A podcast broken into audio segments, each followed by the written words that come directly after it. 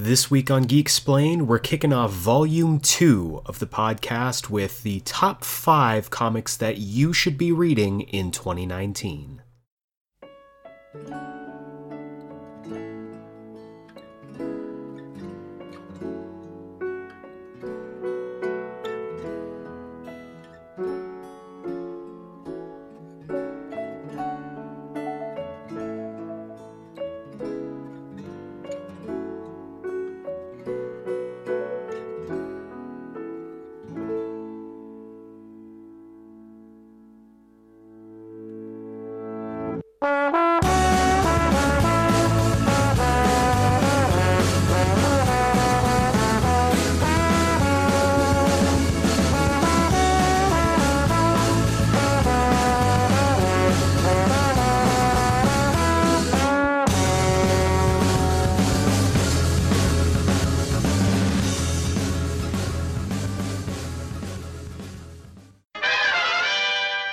Welcome back to Geek Explain, the podcast for comics, film, TV, and more. You name it, we Geek Explain it. I'm your host, Eric Kazana, and welcome to Volume 2 of the Geek Explain podcast. We have officially crossed the one year mark, and uh, now we are rolling on to year two. So uh, I want to say, first of all, thank you for sticking with us this first year. Uh, it was a big year for us. We really uh, got the podcast off the ground. Uh, started at, out as just like a little podcast uh, on S- SoundCloud that I didn't really know what was going to happen with. And now we are on iTunes, we're on Google Play, we're on Stitcher Radio, TuneIn Radio, and uh, we are officially uh, kind of making our way. We're officially on the road, on the podcast journey, because we, this past weekend, including our uh, one year anniversary episode, which covered Kingdom Hearts 3, we have officially passed 3,000 listeners. So, um, that's huge for me. That's that's a big deal. That's a real big deal. So I'm really excited. Thank you very much for taking the time to uh, listen to me just rant about my opinions towards you. So um, in the spirit of it being a full year since we began, I figured the first uh, episode of our volume two of our second year should echo the very first episode of the podcast. If you haven't gone back yet, I myself have not listened to that first episode in a very long time, but um, it was the top five comics that you should be reading. And I figured we did that for last year, and to kick off this new year for the podcast, we'll do it again. We'll make it a yearly thing. We'll kick off every volume with the comics that I think you should be picking up. So this episode is the top five comics that you should be reading in 2019. Uh, I've got my list right here. I'm going to be talking about. Uh, I'm going to be giving you the title, the synopsis of each book, uh, and kind of what I think is great about it and why I think it is uh, on the list. This is a numbered list. This isn't a uh, a worst to best. I don't think any of these are bad. They're on my top five, so I think there are uh, great things about every single book, and I definitely think that you should be uh, picking if not one of these, all of these up. So, uh, before we get into the list, I just wanted to talk about a bit of comic book news. I'm going to try to be integrating more comic book news into every episode just because things happen and sometimes they slip by me or sometimes they're not a big enough uh, story for me to commit an entire episode to it. So I'm going to try to um, put out more comic book news at the front end of the episodes before we jump into kind of the main meat of the episode itself. So I got a couple things here, uh, not a whole lot. It was uh, for once kind of a quiet, uh, quiet weekend for comic books, but there were two big news stories. Uh, first of all, Captain Marvel released this past week. If you haven't checked out our Geek Explained Extra that reviewed the film, go ahead and check that out. Uh, it's about 30 minutes or so. I talk about what I liked about the film, what I think could have been improved, how much I loved the soundtrack, and uh, it is a spoiler filled review, so definitely either wait until you've seen the film to listen to it, or if you don't care about spoilers, feel free to jump right in. But uh, big news for Captain Marvel. It had a fantastic opening weekend, making $153 million uh, domestic in the US for a 455 million global opening weekend. So that's all around the world. And that's big. That is the biggest opening for a female led superhero film. Uh, I want to say it's the sixth or seventh biggest opening for an MCU film. And it is the top. Uh, I want to. I think it's. I saw somewhere the top uh, female led and female directed film of all time for the opening box office. So it's really great for the film. I'm really excited for Brie Larson, the whole team behind it. Um, and it's just it's really cool because there was a lot of stuff going into it a lot of controversy and politics going back and forth from both sides so i'm glad that the film as a uh, as a separate entity was able to succeed on its own so there's that and then on the dc side we have a casting announcement that was just made uh, earlier this week, I want to say, and it is that Titans, the uh, live action Titans show on DC Universe, has found its Deathstroke. Deathstroke, of course, a classic Titans villain, maybe the greatest villain in the history of the Titans and Teen Titans teams. And Deathstroke was fantastically played by Manu Bennett in Arrow. And I personally was a huge fan of that iteration of the character, of that version, because it, for me, was just different enough to differentiate it from every other uh, Deathstroke kind of variety or a variation that had come before it. And then we saw at the uh, in the post-credit scene of Justice League, uh, Deathstroke kind of being revealed with Joe Manganiello playing him, but now with all of the shakeups over at DC, who knows where that's going to go and if that's ever going to be uh, revisited. But for Titans, the show that I finally caught up on on the DC Universe app, uh, they have found their Deathstroke, and he will be played by Esai Morales. I don't know if that's how you say his first name. If it's not, I apologize. But um, yeah, I think it's a really interesting choice. Uh, they seem to be going with a more uh, Hispanic version of the character, and we saw previously that they are kind of looking for Hispanic to mixed ethnicity for uh, certain casting calls that teased both Deathstroke as well as his son Jericho. So I'm interested to see who ends up getting cast for Jericho and if they expand to like Rose Wilson, uh, if they go off of the uh, the brother to them. I'm forgetting his name right now. Um, but I think it's interesting. I'm not super familiar with Esai Morales. Um, I know that he has been in the game for a while, and I'm glad that they went with an actor who has has some miles on him because I think the whole appeal to Deathstroke for a lot of people is that he's kind of that old man Clint Eastwood badass that can move like Captain America. So I'm interested to see where they go with it, what they do with this version of the character, and uh, what kind of uh, what inspirations they're going to draw for him. Because we saw in Titans they drew a lot from the New Fifty Two, which you know is as divisive I think as you get when it comes to comics.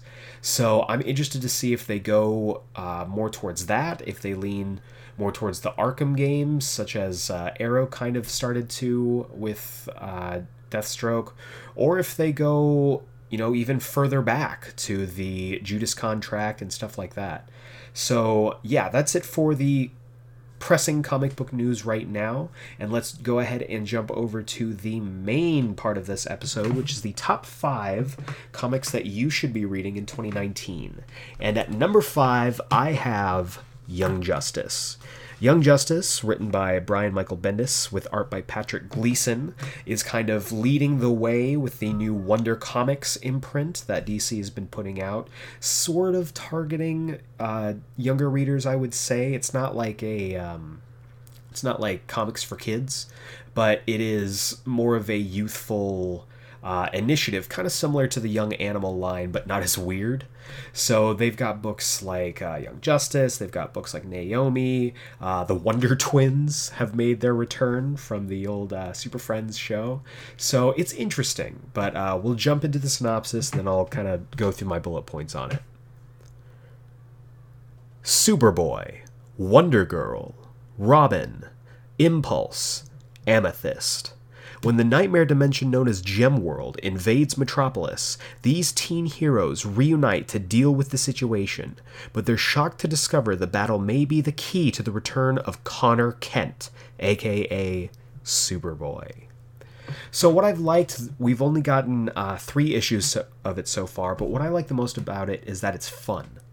It's fun. You get to see this youthful energy that I know we don't often get to see with DC, especially nowadays. But um, it's a lot of fun to read, and seeing these characters, uh, Tim Drake, Robin interacting with Bart Allen, Impulse. Bart Allen just came back into the comics. Uh, getting their relationships and their banter really makes the dialogue and the characters feel more alive and upbeat. Uh, we also get to see the return of the classic uh, Young Justice team, or at least part of it, with uh, Superboy, Robin, and Impulse, and a little bit of uh, Cassie Sandsmark, Wonder Girl thrown in there for good measure too. And what I like about it is that there's continuity. We're finally, ever since uh, new the New Fifty Two happened, uh, we really went away from a lot of the classic continuity, a lot of the stuff that you know a lot of people had really come to love and enjoy about DC Comics was wiped away in favor of kind of a hard reboot to bring in new readers. And with the Rebirth Initiative going f- through and wherever that is now, um, we've been seeing a lot more of the former continuity starting to leak in. Uh, we've been getting hints at the JSA, the Legion of Superheroes, and here with uh, Bart Allen seemingly not knowing exactly what's going on popping up. And then in issue number three we get to uh, see the pre new 52 connor kent back in action and kind of find out what happened to him. But it's really interesting. I really enjoy it. You get to see the continuity of these kids who remember being part of this team. Now that's all well and good for uh, Bart and Connor. For Cassie and Tim, it's a little bit more um, I would say it's a little bit more tricky because we don't really technically know exactly what they remember about their former team because at the start of the new 52 tim drake and cassie sandsmark were part of the new teen titans team but that cassie sandsmark seems a wide uh, departure from the cassie that we're getting now who reflects the former uh, pre new 52 version and tim drake has been through a lot through uh, New Fifty Two, especially through New through uh, Rebirth with his Detective Comics run. Um, he's been through a lot. I'm interested to see the last time Connor was brought up to him. We saw during the uh, Teen Titans and Super Sons crossover that the uh, Titans of Tomorrow are still a thing. We don't know if it's an alternate future or if it's supposed to be this future. And uh, Tim had no idea who Connor was, had no idea. So I'm interested to see if he recognizes uh, Connor when he does see him. So a lot again just getting the kind of teen aspect the teen energy that you would get out of this story is a lot of fun and i definitely think you should pick it up. Uh, the next issue is going to be issue number four and that drops on april 3rd so uh, three weeks away. Definitely pick that up. It's a lot of fun and it gives you a little bit of time to catch up on the first three issues as well. Number four is Heroes in Crisis Written by Tom King with art by Clay Mann and Mitch Gerads with a little bit of Lee Weeks here and there as well. This is probably the most polarizing comic book out right now. You've got people who hate it. You've got people who love it. There are people all along the spectrum. And it is consistently one of the books that gets the most. Uh, most people talking about it, the most uh, people picking it up, if not if nothing else than just to see how they explain a lot of the stuff that happens. So uh, we'll jump into the synopsis right here. Welcome to Sanctuary, an ultra secret hospital for superheroes who have been traumatized by crime fighting and cosmic combat. But something goes inexplicably wrong when many patients wind up dead, with two well known operators as the prime suspects Harley Quinn and Booster Gold. So, this series is packed. This series is heavy. This series is very heavy handed when it comes to darkness and the grit factor that we see in shows like Titans um, and a lot of DC adaptations. The r- most recent trailer for the Harley Quinn cartoon even kind of pokes fun at it, where Poison Ivy, who both her and Harley Quinn kind of break the fourth wall. Talks about, you know, I thought our show was supposed to be, you know, dark and gritty and hopeless, you know, like a DC thing. So this is the prime example if you want to look at DC uh, kind of resembling what people think about it, both in its live action as well as its comic books. But what I really like about this is that it shows the emotional and mental toll that the superhero community uh, has to go through when you live this life.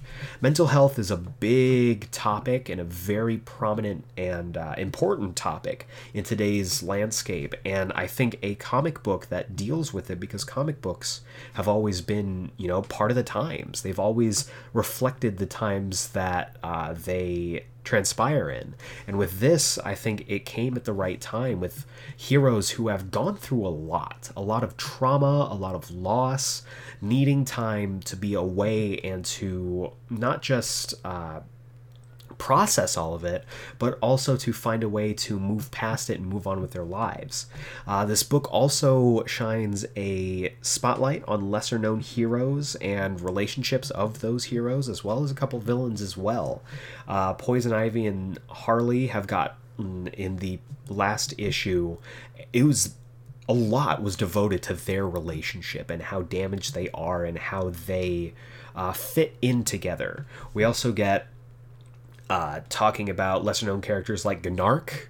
Uh, we talk about Blue Jay, Sunspot, like these characters who these days are kind of known as obscure are characters that are kind of pushed to the forefront in this book and i like that this also shines a big spotlight speaking of harley on both her and booster gold booster gold has been uh, something of a nomad when it comes to the comics universe.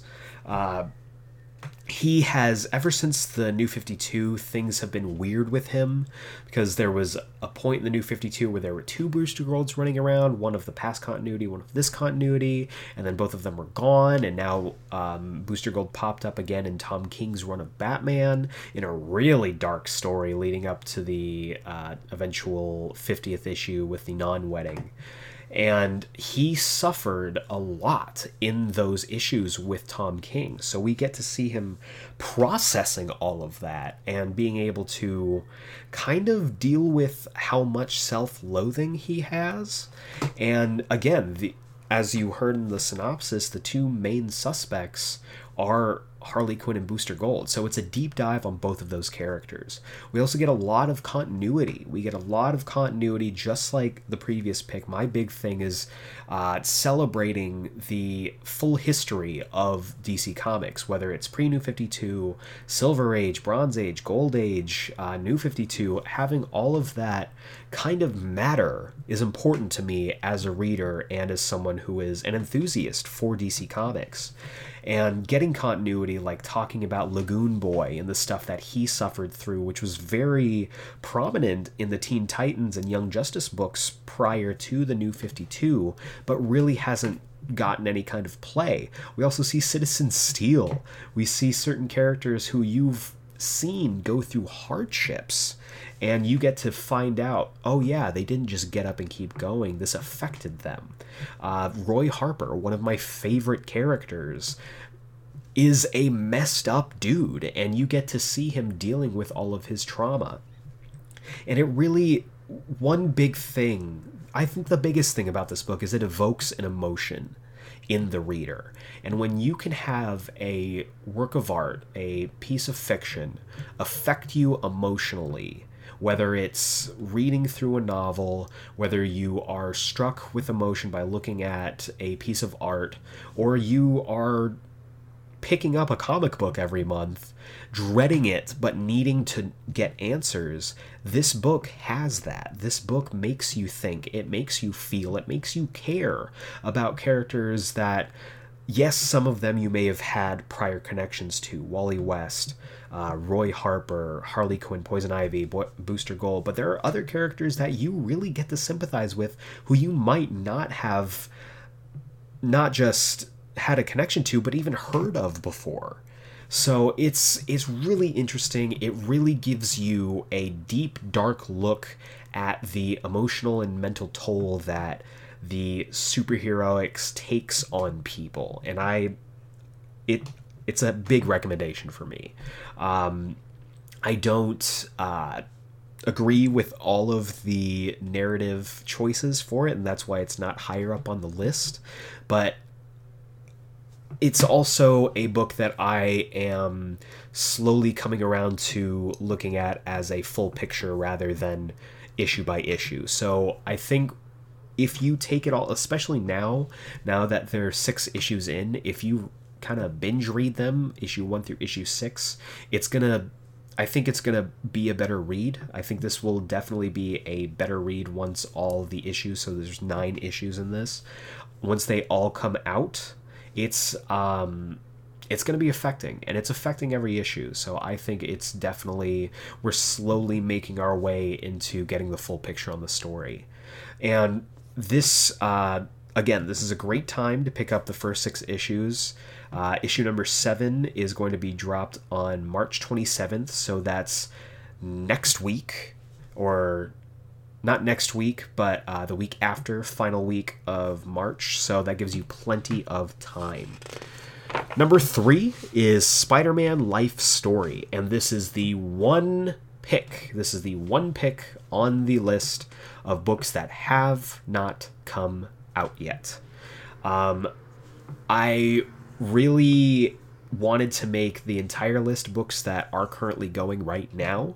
But I think once you hear the synopsis, once you get the uh, kind of gist of what the book's about, I think you'll be as interested as I am in the book. So it's written by Chip Zdarsky with art by Mark Bagley, and here is the synopsis for Spider Man Life Story. In 1962, in Amazing Fantasy number 15, 15 year old Peter Parker was bitten by a radioactive spider and became the amazing Spider Man. 57 years have passed in the real world since that event. So, what would have happened if that same amount of time passed for Peter as well? So, I love that idea. Um, I'm going to jump. I don't want to like jump my notes, but uh, I love the idea of really taking a character through the decades and seeing how it affects them. Uh, but first, we have an all star team on this book.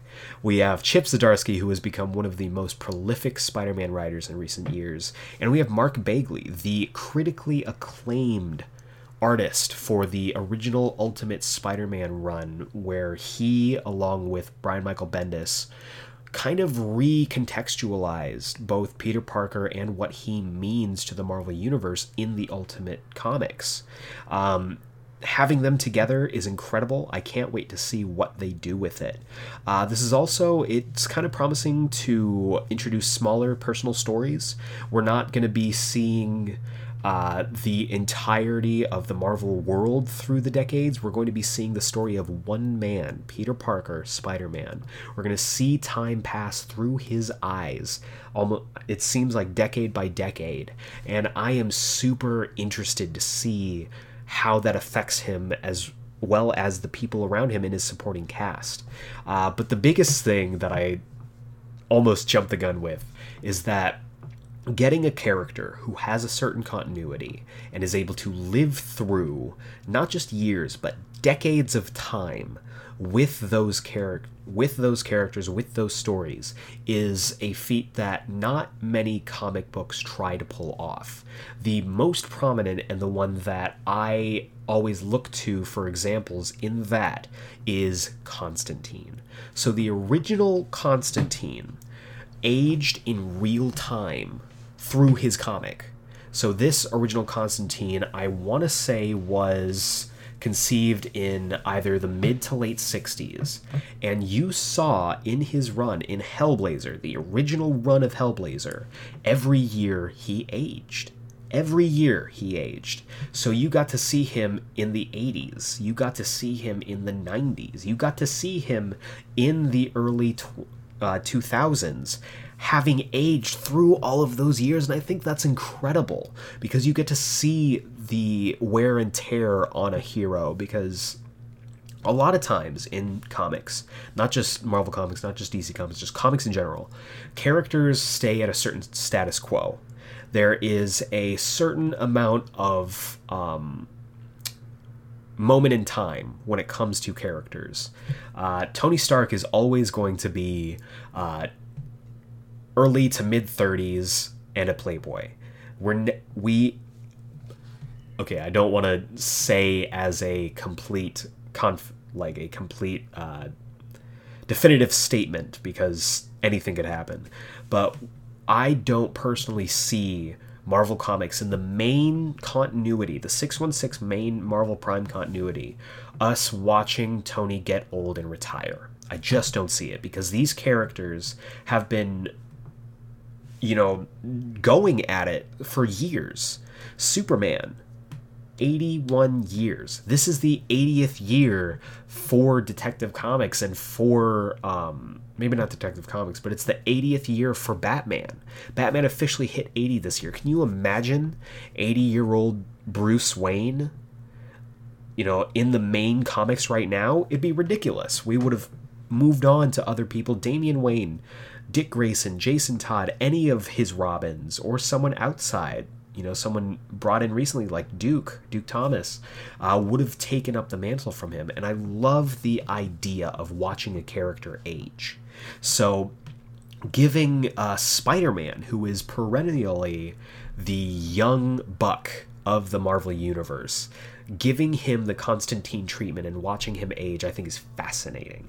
And it's also going to deal with real life events. This series has promised that Spidey is going to we're going to see real life events happen through Spidey's eyes. We're going to see potentially the rise and fall of the 80s. We're going to see uh, presidents sworn in, um, presidents impeached you know, we're going to see big world events like war. The first issue, the first issue is teasing Flash Thompson getting drafted for Vietnam, and that is going, and how that's going to affect uh, Peter Parker's view of the world with the Vietnam War just in general. So I cannot wait to see this book, and I cannot wait for you guys to see this book as well. And we're not going to have to wait for very long because the first issue, issue number one, comes out next week on the 20th. Next week, that's all you gotta wait. You just gotta wait seven days, and then we can get this story. And I am so, so wickedly excited for it. For number two, we have Thor written by Jason Aaron with art by Mel- Mike Del Mundo. Um, I've got a lot of thoughts on this book, so I'll jump into the synopsis and then we'll go into my, uh, my notes. Thor Odinson has regained his mantle, and with it, a wild new world of trouble on his mighty hands. The artifacts of Asgard have been scattered across the earth, and to reclaim them, Thor will have to face some ugly truths. Like the production cost of hundreds of new hammers. And the Thunder God is going to need every last one of them. So, this is the next chapter, the most recent chapter, the newest chapter in the Jason Aaron Thor saga. Jason Aaron has been writing for Thor for what seems like decades at this point. Uh, starting off with uh, Thor God of Thunder, one of my personal favorite Thor books of all time. Uh, the first big collection of it, the first uh, two arcs, are some of, I think, the best Thor stories you could ever tell. I will stack those up against any other Thor story. And through Jason Aaron's stewardship of the Thor character and his um, and his journey, we've seen Thor as an Avenger. We've seen Thor become unworthy. We've seen Thor fight for Hydra. We've seen Thor go through the ups and downs. We've seen Thor become a woman when Jane Foster took up the hammer. We've seen the the hammer shattered. We've seen Thor at his lowest point and at his highest point. And I am so excited to continue on with this story because Jason Aaron is writing an epic. Jason Aaron is writing an odyssey with Thor at the center. And I'm I can't wait every single time this book comes out. Uh, this is also a great book. This specific run, starting with uh, the first run of, or the first issue of this specific run, uh, is a great jumping on point if you are a fan of the uh, Thor Ragnarok film, because um, up to this point in the comics, Thor is technically still unworthy. We haven't seen him pick up Mjolnir. Mjolnir uh, itself was destroyed in the uh, most recent events prior to this series starting. Jane Foster is no longer Thor. She has effectively retired her version of the character and is undergoing chemo to treat her cancer. And this book, because Thor, I don't know if he's tried or if he's just scared, but he doesn't want uh, another Mjolnir.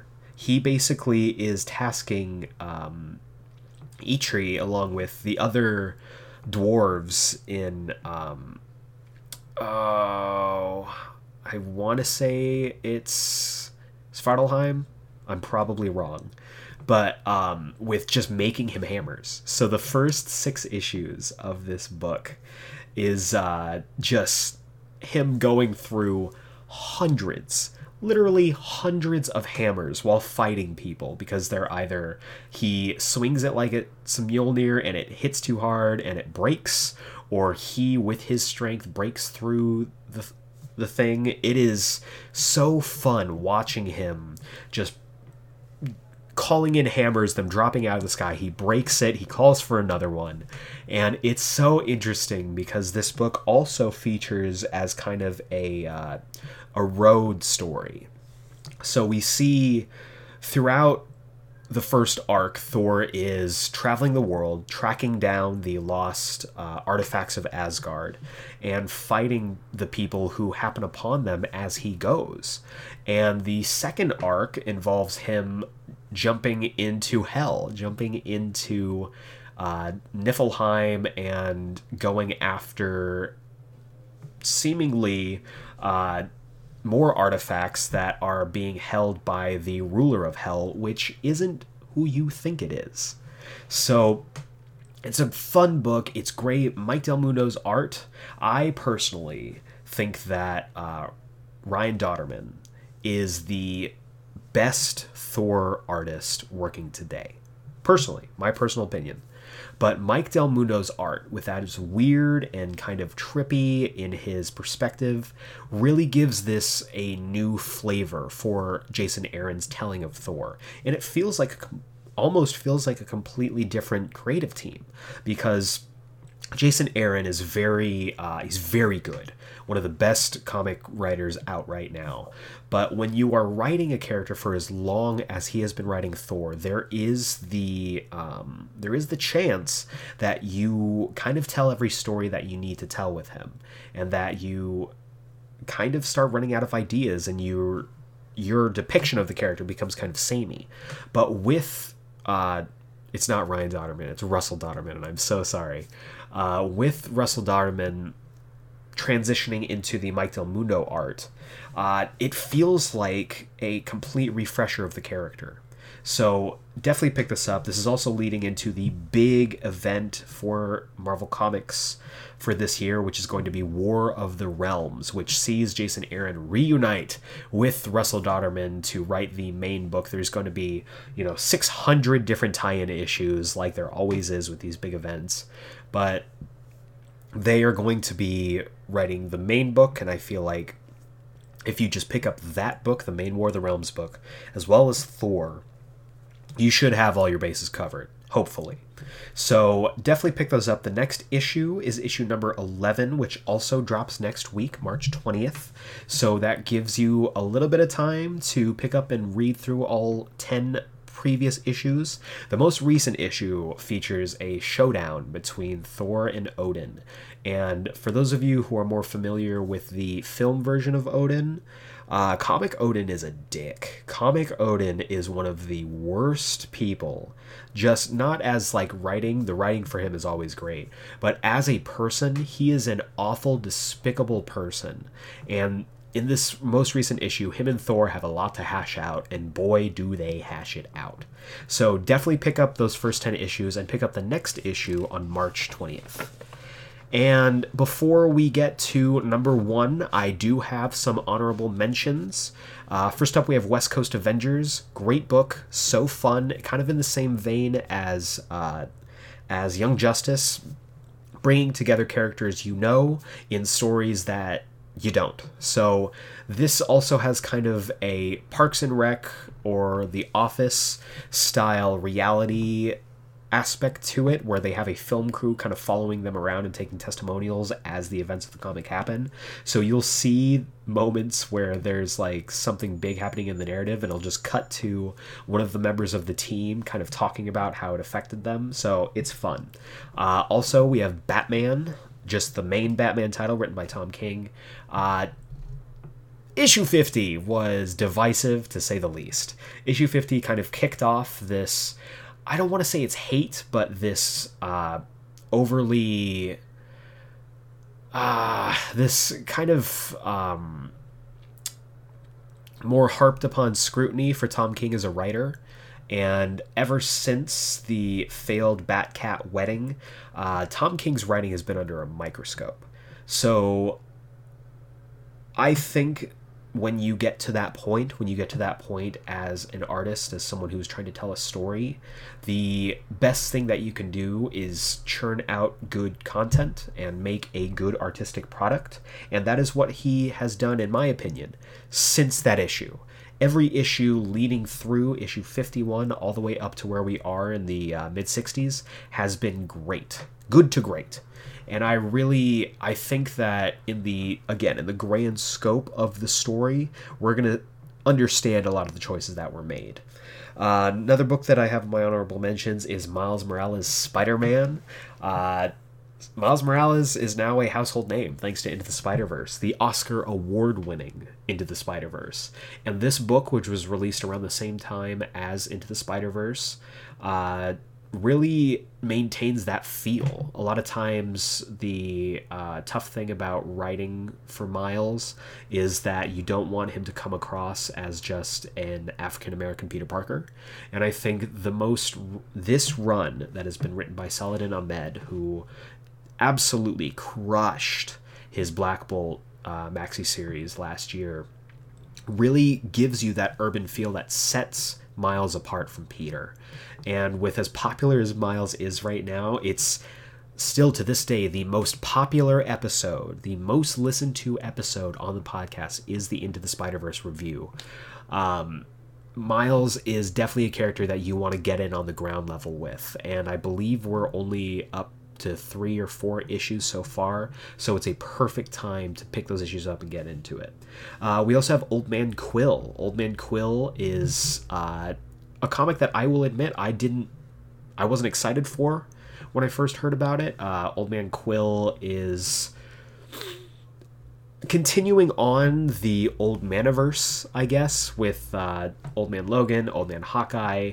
Uh, there's talk of doing an Old Man Punisher, kind of continuing that Wastelands universe. So, um, it's hard again when you take that same kind of uh, premise and apply it to different characters because it eventually it feels like you're telling the same story. But this one feels different. This one does feel different.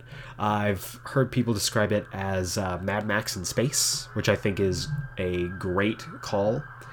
Uh, we've also i kind of liken it to an old like an old school western story where the uh, retired outlaw is found by his old gang and roped into one last job so i think you should definitely pick it up Another book I think you should definitely pick up is The Flash. The Flash with Joshua Williamson has been consistently the best book out of Rebirth that is still ongoing.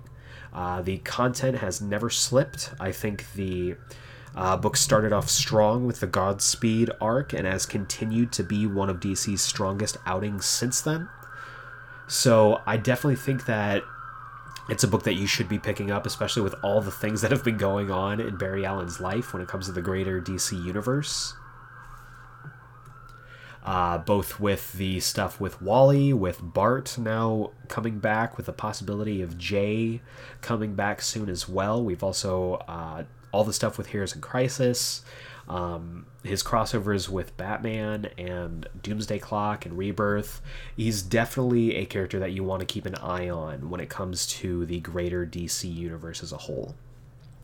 Uh, another book on the honorable mentions Uncanny X Men. Uncanny X Men uh, got me back. They got me back with uh, just focusing on two characters, Cyclops and Wolverine. Uh, they are leading the charge once again, both characters who have been dead and out of Marvel Comics for quite a while now, but they are back. They are rocking their old school 90s uniforms and they are leading the charge in kind of a black, uh, black ops style team uh, against the greatest threats to mutant kind. So the main you know roster the main cast of X-Men has kind of been pulled off into the Age of X-Man alternate reality uh, event that's going on there. I personally prefer this. This is a smaller, uh, more focused story, and I definitely think you should pick it up.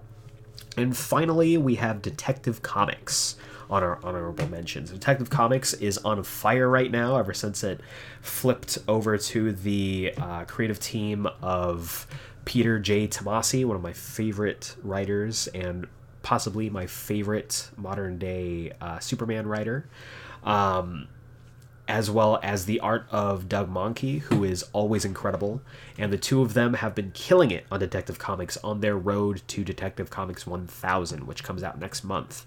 So um, this book has been fantastic so far. The most recent arc has been dealing with uh, Batman and his past and kind of how it affects him psychologically and any kind of those dark stories that delve into the psyche of Bruce Wayne I always find really interesting. And for those of you who are fans of the Arkham universe, Detective Comics 1000 is going to feature the comics debut of the Arkham Knight. And they have promised that this is a new character. They have promised this is not Jason Todd. We will see. But um, Jason Todd does seem to be doing his own thing in Red Hood Outlaw. He just recently came back to Gotham to kind of. Uh, kind of take the Black Mask or Penguin route where he is essentially trying to take over Penguin's criminal empire. So we'll see where that goes. Again, I don't think Arkham Knight is Jason this time around, but we've been lied to before. However, I do have faith in Tomasi and Mahnke as a team, and they're going to be on the book for the foreseeable future as far as I know. So that is my honorable mentions, getting those out of the way. But now we are going to the number one comic that you should be picking up in 2019, and that is Doomsday Clock. Now I know what you're thinking. Whoa, wait a second, that sounds familiar. Isn't that the book he had as number one last year? And indeed, it is. Um, I'll get into why that is in a little bit.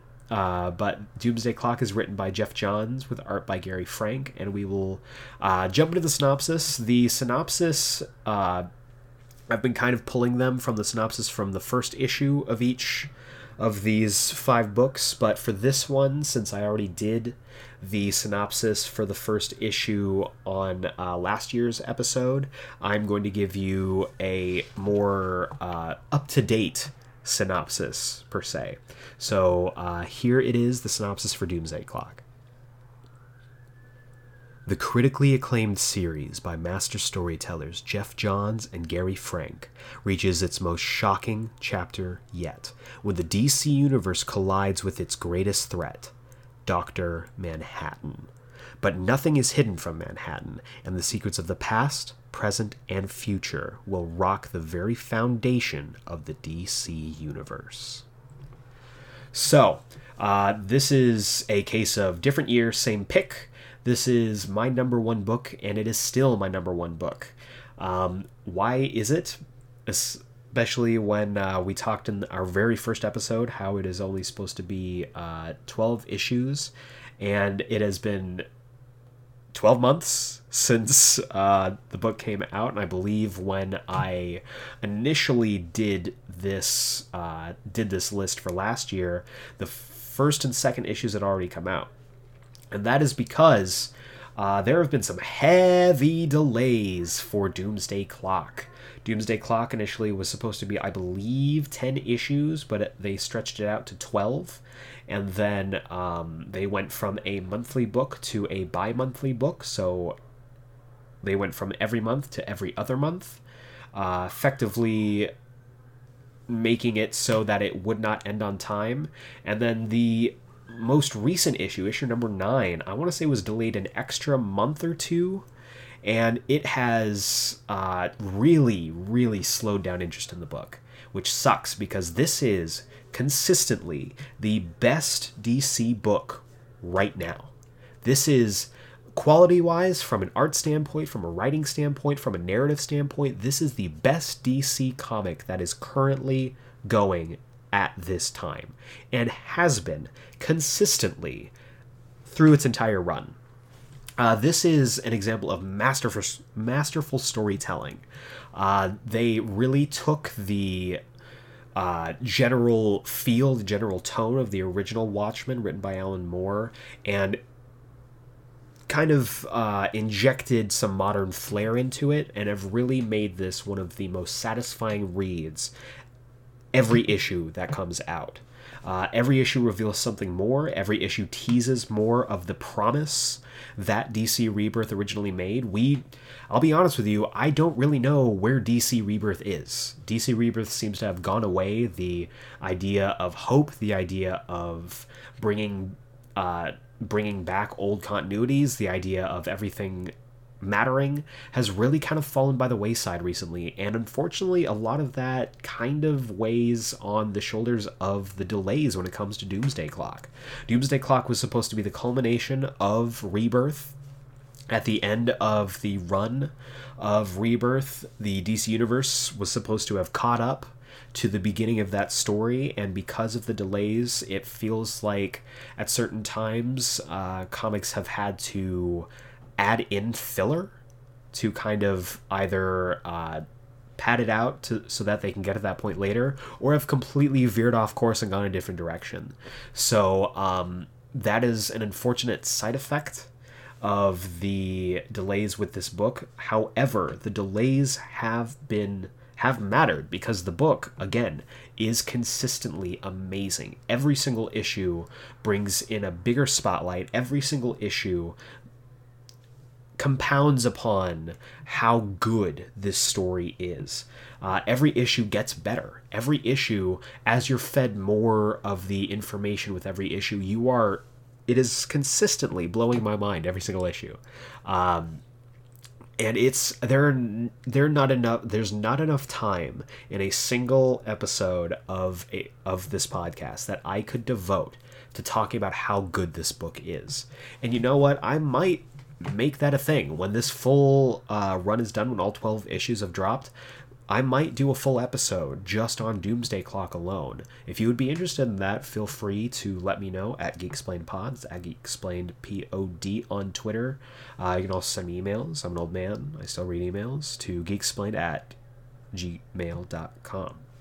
But this book is incredible. This book has amazing art. Gary Frank is churning out some of the best work of his entire career. This is seminal. This is Hall of Fame worthy art by Gary Frank. And the writing is no slouch either. Geoff Johns, who has gotten a lot of flack for his hand in the DCEU, uh, in Titans, all of this stuff, you see that he has really put his heart and soul into this book and it shows. So, um, yeah, I will uh, I will gush about this book forever. I think this book has been so good. This is the number one book that I think you should be picking up in 2019. Uh, it's supposed to go until July. I think it's still kind of sticking to. Uh, now that we've gotten to this point, now that we've had those heavy delays, I think it's going back to monthly, and it's supposed to kind of wrap up in June or July. But uh, I'm crossing crossing my fingers. So the next issue is uh, issue number ten. We're in the home stretch here, and it will be released on April 10th, God willing. so one month away uh, gives you plenty of time to pick up the first nine issues. Do yourself a favor, pick those up, enjoy them. They are incredible. So that is it for my countdown, the top five comics that you should be reading in 2019. Uh, I hope you enjoyed it. I enjoyed looking back through these books, doing uh, some required reading to make sure that I was up and up on my stuff, and I've consistently enjoyed reading all of these books as they've come out. Um, no book is perfect, but I really do think these are worth your time. If there is a book you think that I should pick up, if there is a book that you think should have made the list, feel free to let me know again on Twitter, through email, however you would prefer to reach me, and let's get that conversation going. I love getting uh, responses from you guys. I love having conversations with you. So I'm really excited to uh, continue this conversation and talk about comics. So that is it for the main stuff of this episode. Uh, stay tuned for the weekly review where I'll be talking about the most recent episode of Doom Patrol. And then following that, of course, is uh, this week's Comics Countdown. And following that is a very special announcement about the next series that I will be doing on the podcast. But for now, let's jump over to the weekly review.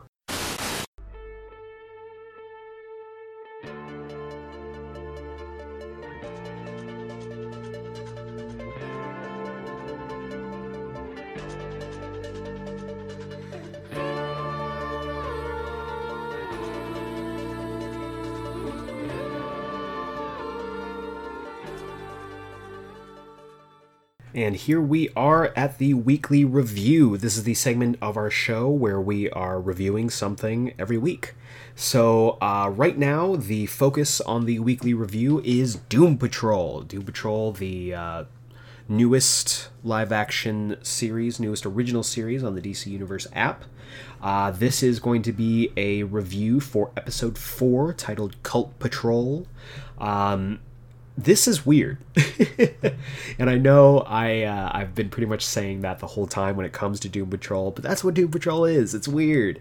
And uh, this is an interesting episode. This episode kind of feels like a detour from the usual formula a magical detour if you will because the doom patrol our plucky heroes and i say that i use that term loosely um, are not dealing with the uh, overarching uh, Mr. Nobody slash uh, Niles Caulder mystery right now.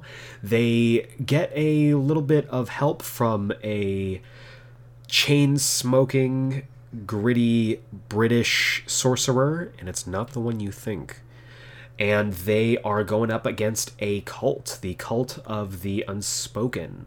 So I was really interested to see what happened with this episode, and um, it did not disappoint. This is a prime example of how weird uh, Doom Patrol can get, and this is, you can tell, very heavily pulling from the uh, Grant Morrison run. And this, I think, is interesting because this episode does introduce uh, the kind of supernatural detective Kipling played by the incomparable Mark Sheppard, who appears in everything and anything. And uh, he's basically a Constantine knockoff. Uh, he is a chain smoking, really uh, grizzled and bitter and cynical uh, old school British detective who uses magic.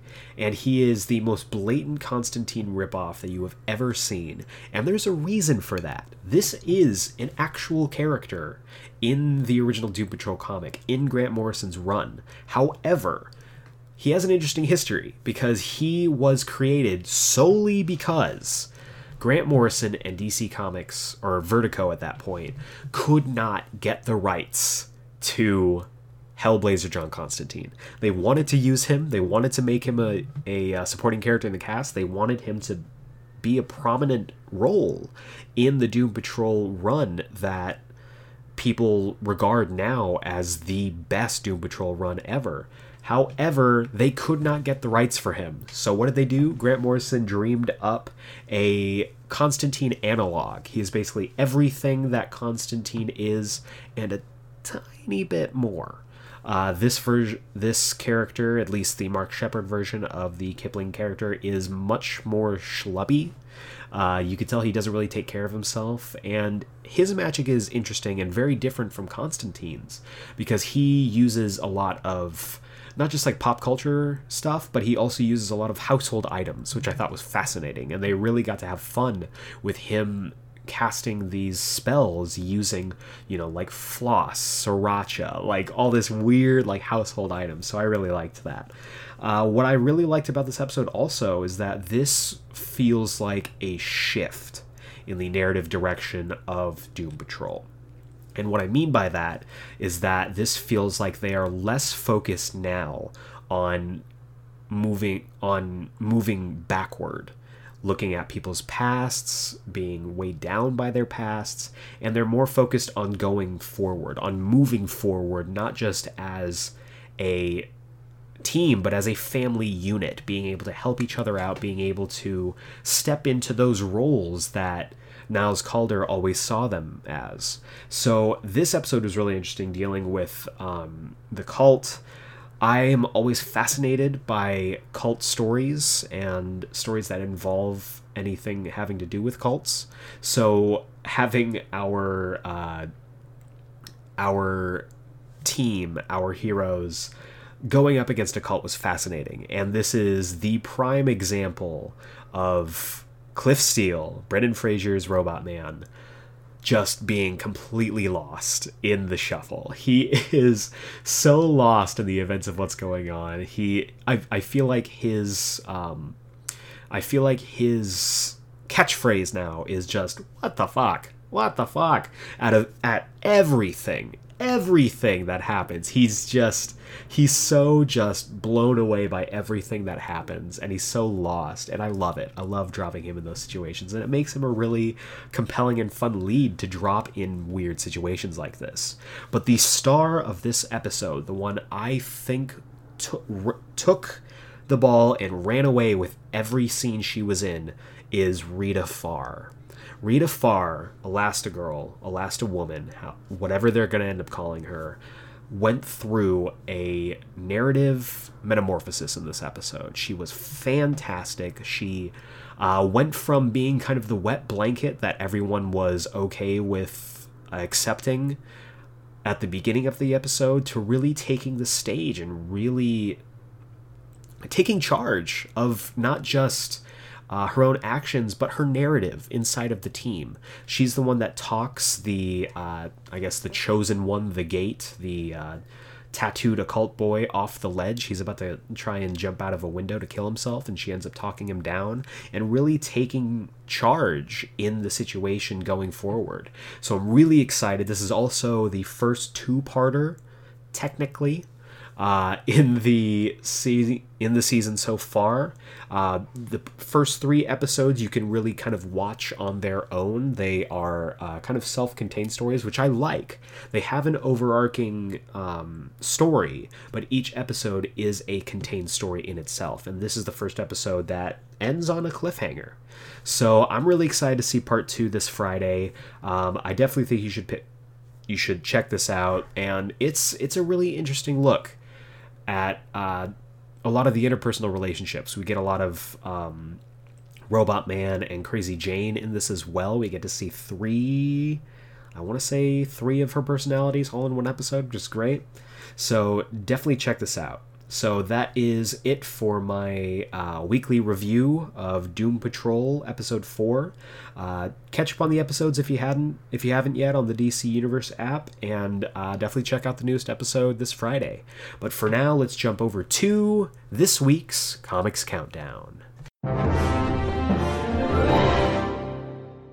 I'm, I, I gotta be honest. I'm really loving these transitions. I worked hard on them, so I'm hoping I'm hoping they come across right.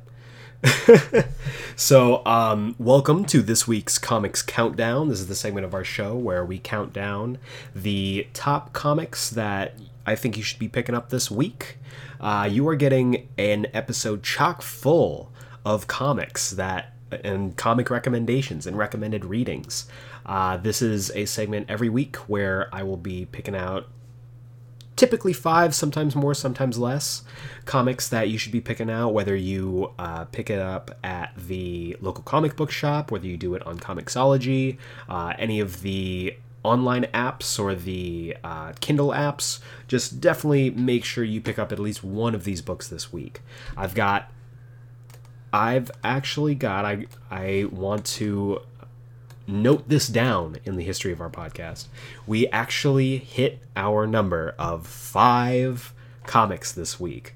Uh, typically, we'll go over, sometimes, very rarely, we'll go under, but this was exactly five to pick up. So, um, of course, I will be giving you the title, the creative team, as well as a brief synopsis. And unlike the main part of this episode, every book that I recommend here will be accompanied by a synopsis voice.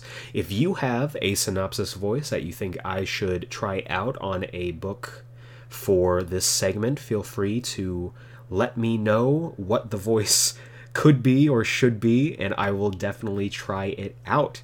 Uh, feel free to leave comments uh, wherever you happen to be leaving or wherever ha- you happen to be listening to this podcast, or feel free to reach out on social media through email as well. So, first up, we have The Batman Who Laughs, The Grim Knight number one. This is the sole DC book for this week, and it hurts me, it pains me to say that. But um, DC just doesn't have a lot of books that I'm overly interested in right now that are coming out this week. So uh, this is the the Lone Ranger, if you will. This is being written by Scott Snyder and James Tynion IV, two of my favorite Batman writers, with art by Eduardo Risso and covers by Jock. So uh, we'll jump into the synopsis here. Ripped from Batman's greatest nightmares, the Grim Knight is his world's most dangerous vigilante, unafraid to use any weapon and go to any lengths to stop those who he deems worthy of death. Trained with the finest arsenal Wayne money can buy, learn the secret origin of the second deadliest Batman hand selected by the Batman who laughs to bring his dark plans to fruition. So yeah, uh, super dark. This is basically uh, Batman Punisher, uh, and this is kind of spinning out of the idea of what if Joe Chill dropped the gun after he shot Bruce's parents. So this is another great uh, kind of reimagining of Batman by Scott Snyder and James Tynion IV. So again, really good. The art by Jock, just on the covers, is incredible, and the art by Eduardo Risso has been really good anytime that I've seen him on a book. So definitely pick this up if you're into or you enjoyed Dark Nights Metal, if you enjoyed uh, the current Batman Who Laughs book. This is definitely something you don't want to miss. Next up, we have another new number one, that being the Magnificent Miss Marvel number one, written by Saladin Ahmed with art by Minkyu Jung. Uh, this is another great uh, kind of young urban hero that's being written by Saladin Ahmed, who seems to be just unable to do wrong here. So I'm really excited. He's been, as we said earlier, just kicking ass on uh, Miles Morales, and I'm excited to see uh, Miss Marvel, Kamala Khan having some of those Jersey sensibilities with this story. We'll jump into the synopsis here. Miss Marvel is back. All new ongoing series from Eisner Award winning writer Saladin Ahmed. But it's not business as usual in Jersey City. Aliens are wreaking havoc in Kamala's corner of the world, and they seem weirdly interested in Miss Marvel and her family. Eisner Award winner Saladin Ahmed and rising star Minkyu Jung take the reins of one of Marvel's most beloved new characters. You don't want to miss this shocking start of a new era. So yeah, uh, Miss Marvel, great character, one of the I would say one of the greatest new characters to come out in the last 10 years. So uh, definitely pick this up. Again, Saladin Ahmed can't go wrong with his writing. And uh, I was a big fan of Minkyu Jung's art on Nightwing and her short stint on Batgirl as well. So definitely pick this up. Next up, we have Dead Man Logan number 5 of 12, written by Ed Brisson with art by Mike Henderson and uh, covers by Declan Shalvey. This book, Dead Man Logan, has been fantastic. This is the swan song for the Old Man Logan character. Uh, every issue seems to get better, and I am so excited about just this book. This story, this character has been so beloved by so many people, so much so that it spawned the movie Logan. So uh, we'll jump to the synopsis here. Five Fingers of Death. Sin and Miss Sinister have Logan in their clutches, and they won't be happy until his corpse is picked clean. Plus, the fate of Mysterio revealed. So, yeah, this book has been really good. Basically, uh, Old Man Logan is dying. His healing factor is fading. He's already lost the adamantium in one hand and one set of claws. And uh, I, it's I feel like I might be wrong, but I feel like he's already lost vision in one of his eyes. So he is f- literally falling apart while he tries to uh, kind of direct the future of the Marvel Universe away from his future. So definitely pick this up. Though, if you are interested in his future, his time, the Wastelands, definitely pick up Old Man Quill number 3 of 12, written by Ethan Sacks with art by Robert Gill. Uh, this book has been great so far. The first two issues were really nice. Uh, as you heard in the honorable mentions, this is one of the books I think you should definitely be picking up this year. Um, this is telling a new story, a team story. The Guardians of the Galaxy are back, older I don't know about Wiser, but definitely more disgruntled, so definitely pick this up. Uh, here's the synopsis Back in the saddle, Peter Quill and the Guardians of the Galaxy make their way through the wastelands. But even as they try to help the Earth's downtrodden, the shadow of doom hangs over their every move. Their only hope? A valuable weapon that may or may not have been forgotten on Earth. So yeah, um, this book or last issue saw the crashing of the old school Guardians ship, so they are officially in the wastelands.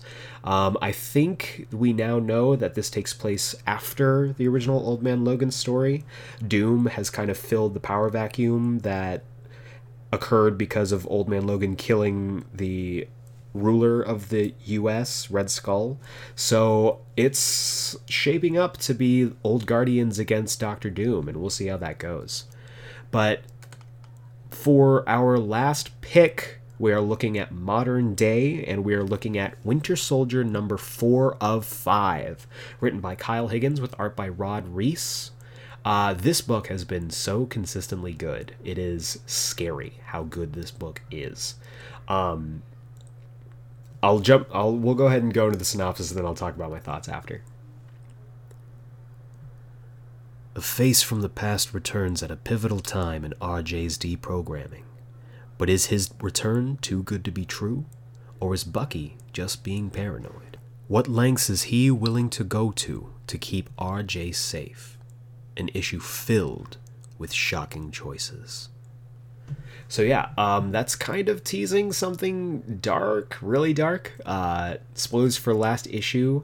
Uh, at the very end, RJ, the new uh, kind of kind of Hydra, kind of not Hydra, assassin sent after Bucky and kind of Bucky's new uh, sidekick to be, his dad showed up.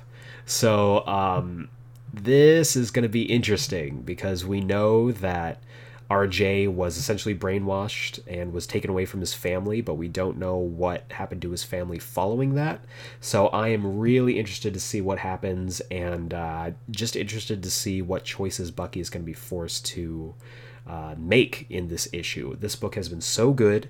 Uh, this is the penultimate issue. Next issue, issue number five, is going to be the end of this miniseries. And I am hoping there have been a lot of campaigns for this to become an ongoing with Kyle Higgins and Rod Reis just going off with the Winter Soldier, and I would be totally okay with that. Kyle Higgins wrote one of my favorite Nightwing runs, and Rod Reis's art is incredible. So, um, if you want to see this become an ongoing, if you are interested in the ongoing stories, the life and times of Bucky Barnes, definitely pick this up, pick up the other issues, and definitely pick up next issue as well. And that is it for uh, this week's Comics Countdown. But before we go, I wanted to make a special announcement for the next series that we are doing with this show. Our previous series, our very first series in the podcast, was the Kingdom Hearts retrospective, which ended up being super, super well received, and I really appreciate ev- everyone's feedback on that. Our neighbor's dog was even a big fan of the Kingdom Hearts retrospective, as you can probably hear. But um, yeah, I had a great time with that series, and this series is going to be almost just as daunting. This series is going to be entitled MCU Ranked. That is right. In the lead up to Endgame, every week we will be ranking the MCU films from worst to best. Uh, Endgame releases on April 25th. Let me double check that checking out my calendar. Uh, yeah, April 25th of um, ah, it's so close but so far away. So uh, every week we'll we will be giving you the uh, the slots, the rankings of each movie, I went through a painstaking list of ranking every MCU film, and it was incredibly daunting. But after rewatching almost the entirety of the MCU with just a couple films left to go, um, it's been so fun kind of looking back on the history, the legacy, the 10 years of Marvel films that we've been able to enjoy and nerd out about and really get to celebrate. So we will be going from uh, 21 all the way down to 1. Uh, small groups each episode. Next week we are starting with uh, numbers 21 through number 18. And then every week after that we will be going by threes. So definitely check that out. I'm really excited. Uh, next week, like I said, number 21, 20, 19, and 18. Um, it's it's going to start off a little slow, but as we go through, I think you might be surprised by some of the picks that I have. Uh, I will not lie to you; some of the picks even surprised me. But after rewatching these films, it really uh, put into perspective exactly what this whole MCU has been about. The first three phases have been incredible, and I'm really excited to relive the history of the MCU with you all. But that is going to be it for today's episode. Look forward to that next week. Uh, look forward to continuing coverage of comic book news, of the weekly review, This Week in Comics, or uh, this week's Comics Countdown, rather. And uh, yeah, look forward to more in Volume 2 of Geek Explained. Our second year is going to be our biggest year yet, and I'm excited to go on the ride with you all. So, for Geek Explained, this is Eric Azana. Thank you very much for listening, and we will see you next time.